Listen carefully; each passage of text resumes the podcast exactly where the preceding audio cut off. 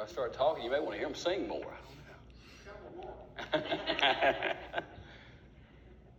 Hello, Mountain View. This is awesome to be here. It's good to see a lot of familiar faces too. I see uh, quite a few. I actually grew up in this district also, so but it's wonderful to be here. Um, I'm going to talk to you tonight about um, about the value of some things. Just what do we value? Um, I like to teach. I'm a teacher by trade, I guess. A pastor by calling, but a teacher by calling as well. And tomorrow I get students. Pray for them. Pray for them. They haven't heard all my jokes and stuff yet. And I usually start out, I'll loosen, I'll loosen them up with a couple of jokes, but I'll make them work as they're doing it. And I'll ask them. And I don't teach math, okay? I'm a history teacher, a government teacher, economics teacher. I teach no math. One of the first things I ask them is no calculators, no technology, how many seconds are in a year? And you'll get them really scratching on paper. You use pencil and paper, that's it, in your mind. And they'll come up, they'll give me these big numbers. I'll say, Are you sure? They're like, Let me go back and recheck. So everybody will do it. And then they'll come back and say, Is this right? I said, You could be right. I don't know. I said, I thought there was 12. January 2nd, February 2nd, March 2nd, April 2nd. But you could be right. I, you know, so, but I do value uh, teaching. I value education. I value telling people about our Lord and Savior. And we value a lot of things. There are many, many things that we value. Many things. Something's going to take up our time. Something's going to consume our resources. And it's up to us to place where that value goes. Because we're going to spend our time and money on something. I promise you. We're going to spend our time and money on something. I'm busy. We're all busy. I like being busy. But sometimes I get distracted. So I tell kids in school, I've never seen a, a bad kid. I, honestly, I've never seen a bad kid. I've seen some get distracted, and some get distracted more than others. But they're all good kids. They're made in the image of our Lord and Savior. This morning, I want to talk to you a little bit about Paul, and I talked about Paul. This is evening, isn't it? But this morning, I talked about Paul also. I'm going to talk about Paul again this evening, and I'm going to read from Philippians chapter 3, one verse, just verse 8. It says, More than that, I regard everything as loss because of the surpassing value of knowing Christ Jesus, my Lord. For his sake, I have suffered the loss of all things, and I regard them as rubbish in order that I may gain Christ. And this is the word of God for us, the people of God. Thanks be to God. Let me pray. Heavenly Father, thank you so much for uh, this wonderful opportunity uh, to be here this evening, Lord. Thank you for each person here. Thank you for the folks that are listening online, Lord. I thank you for each church and each church member of the Mountain View District, Lord. I just pray that your words flow through me. If not, Lord, they'll flow in spite of me. In Jesus' name, amen. All right. Prior to Saul's conversion, which I talked about this morning, if you were at church or you got to hear me, I talked about his conversion this morning. Prior to his, prior to his conversion, Saul had a lot going for him. He was high up in the church, well respected, a Roman citizen. He had a lot going for him, right? He was good at what he did. One of the things that he did, though, was persecute Christians. That was one of his jobs.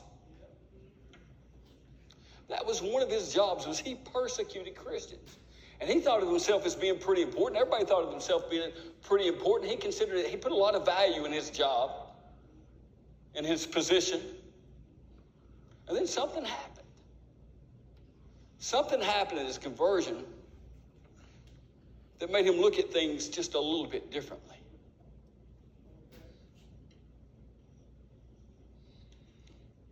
Again, when he was on his way to Damascus, a great light shone. He couldn't see it. And he was led by people to Damascus because he heard the voice of Jesus telling him to go to Damascus. And he'd be told what to do. And again, this is going back to my sermon this morning a little bit, but a man named Ananias was told by God to meet Saul.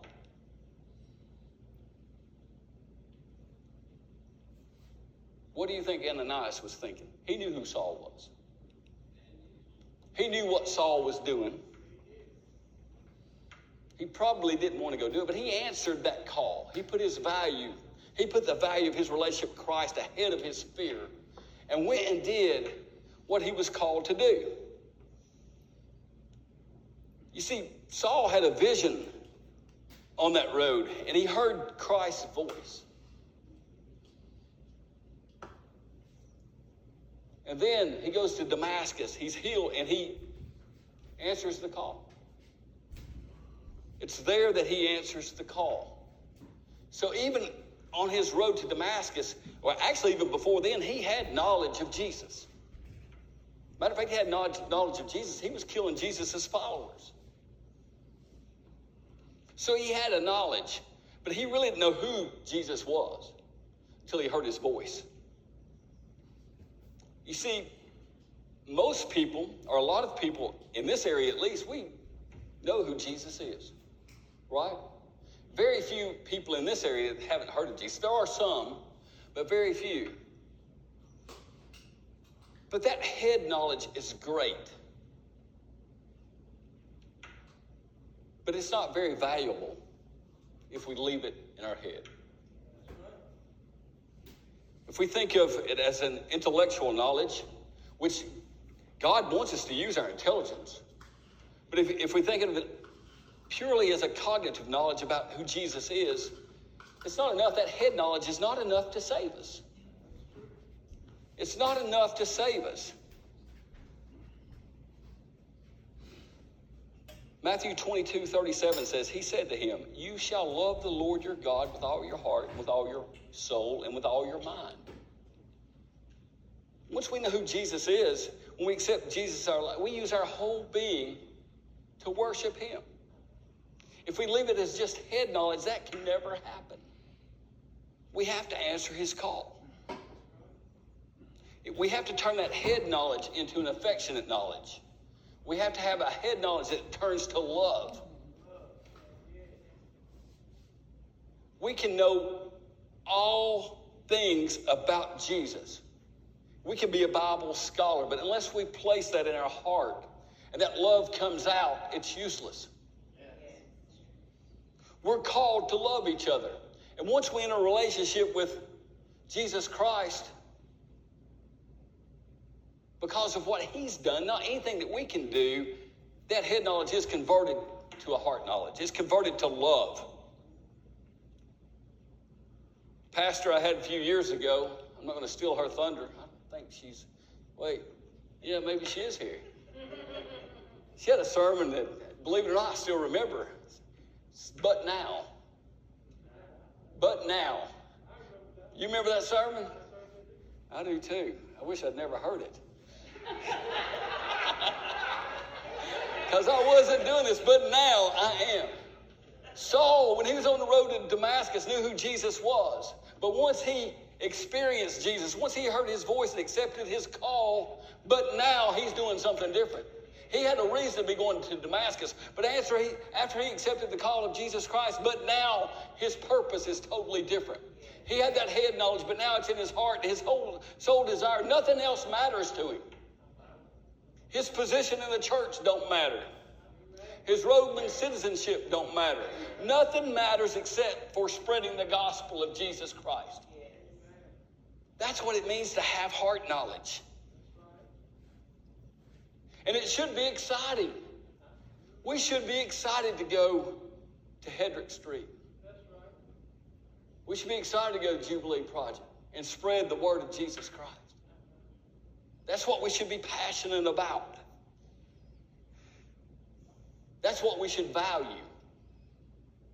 Again, our time and money, we're going to be, we're spending it on something. Does anybody have too much time? Does anybody have too much money? Definitely not. Again, your time and money is going somewhere. How much are you valuing your relationship with Jesus Christ? How much are we valuing our relationship with Jesus Christ?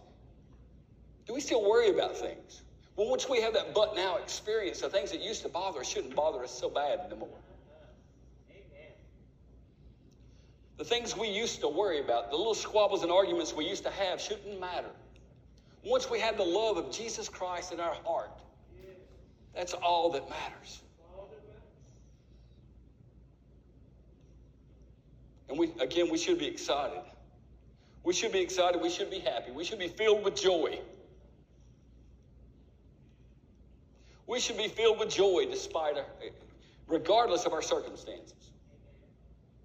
That joy, there's a difference between joy and happiness. And I've explained this a few times to different folks. Being happy does depend on circumstances. You cannot be happy and sad at the same time. It is impossible. You can't. But because of our circumstances, sometimes we're going to be sad.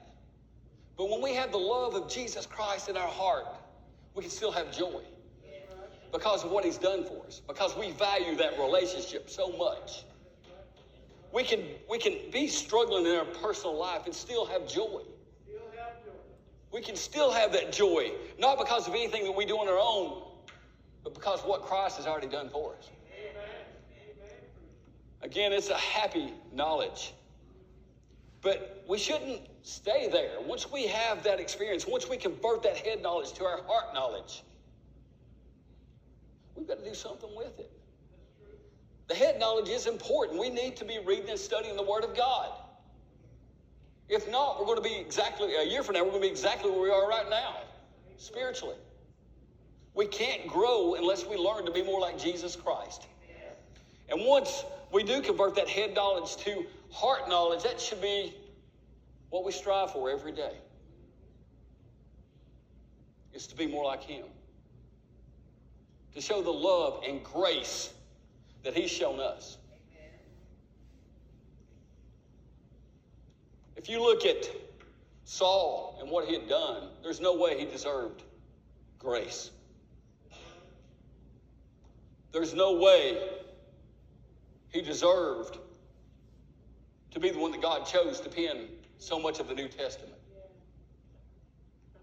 But you see, God could see through Saul, who was persecuting. He knew who he was. That's why he called him. That's why he called him. You see, God has a call on your life too. He has a call on my life. And we learn that call through prayer and, and, and reading the Word, talking to other brothers and sisters in Christ. It's how we grow. We help each other. Paul was blind, he couldn't get to Damascus on his own. They held his hand and led him there. We need people to lead us. We can't do it on our own. When we start putting value in ourselves and thinking that we can do things on our own, we don't need to study the Bible. We don't need to be around other Christians. We don't need to be serving people. When we start thinking like that, that's when we fail when we're not relying on the power of Jesus Christ, the power of the Holy Spirit that dwells within us.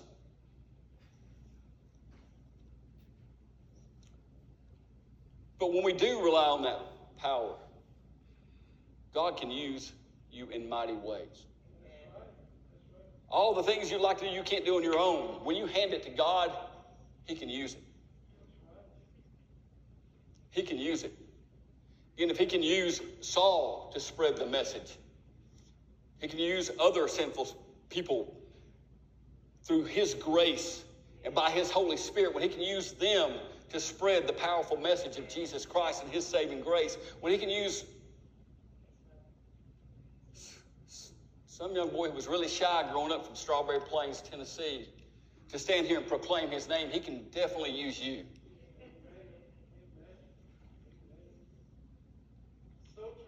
His grace is greater than anything that we can imagine. I've got a saying Stace plus everything equals zero. But Stace plus His grace, His grace equals everything. That's all I need. I can have everything else, but if I don't have that relationship, He hasn't shown me the grace, I'm in trouble. But thanks to what Christ has done for me,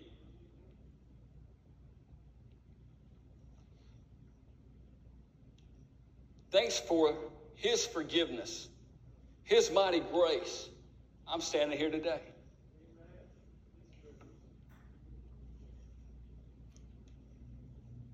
It's grace. Grace. In James 1, we're reminded that we're supposed to be doers of the word. Not just simply listeners, but being a Christian is a verb. A Christian is not a noun, it's a verb. Again, it's what you do with this knowledge when it's converted to heart knowledge. It's what we do with it. That's who we really are through Christ. Being a Christian is action. Have you ever felt alone? You ever felt alone and you couldn't feel God's presence? Have you ever felt like that? Sometimes we get tired. And, and, and, when we feel that way, we feel like, you know, where is God right now? Well, I'm telling you, He hasn't gone anywhere. He's still waiting to receive you. And if you can't feel His presence, I can tell you where you can every time. Go serve somebody. If you're tired and you're down, you can't feel anybody, go, or you can't feel the presence of God, go serve somebody that has less than you. That's where God is. That's where Christ is. He's serving other people. Again, being a Christian, that's what we're called to do is serve each other. We can serve each other in love. We can even serve people we don't agree with in love. We're called to love each other. You can actually love somebody and disagree with them. Rhonda's been doing it for 37 years. Amen. Again, when you're relying on grace. But sometimes we do get tired. And when we get tired, guess what? Jesus is there ready to pick us up. Matthew 11, 28, 30 says, Take my yoke upon you and learn from me, for I am gentle and lowly in heart, and you will find rest in your souls. When we yoke ourselves with Christ, He handles our burdens. He teaches us, He walks with us. When we try to do it on our own, we can't handle the weight. So I want to encourage you tonight as I close. I didn't really know how long I had tonight. Daryl told me he gave me 20 minutes when I walked in, and somebody gave me 20 more minutes, and, and I added it all up. I got like an hour and a half. But I'm not going to take it all because I value your time, and I know you value your. And if I'm if you're sitting here listening to me, how can you be carrying God's word somewhere else?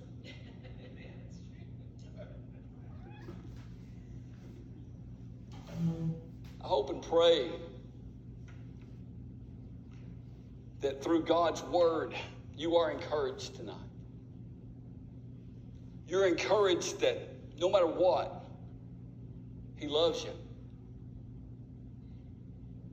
No matter what, He died for you. He saved you. Don't let this one foot from your head to your heart cost you eternity. If you haven't converted that head knowledge of Jesus Christ and put it in your heart where you can come out and you can go do some amazing things through Him, I pray that tonight you make that decision. He's waiting with His arms wide open.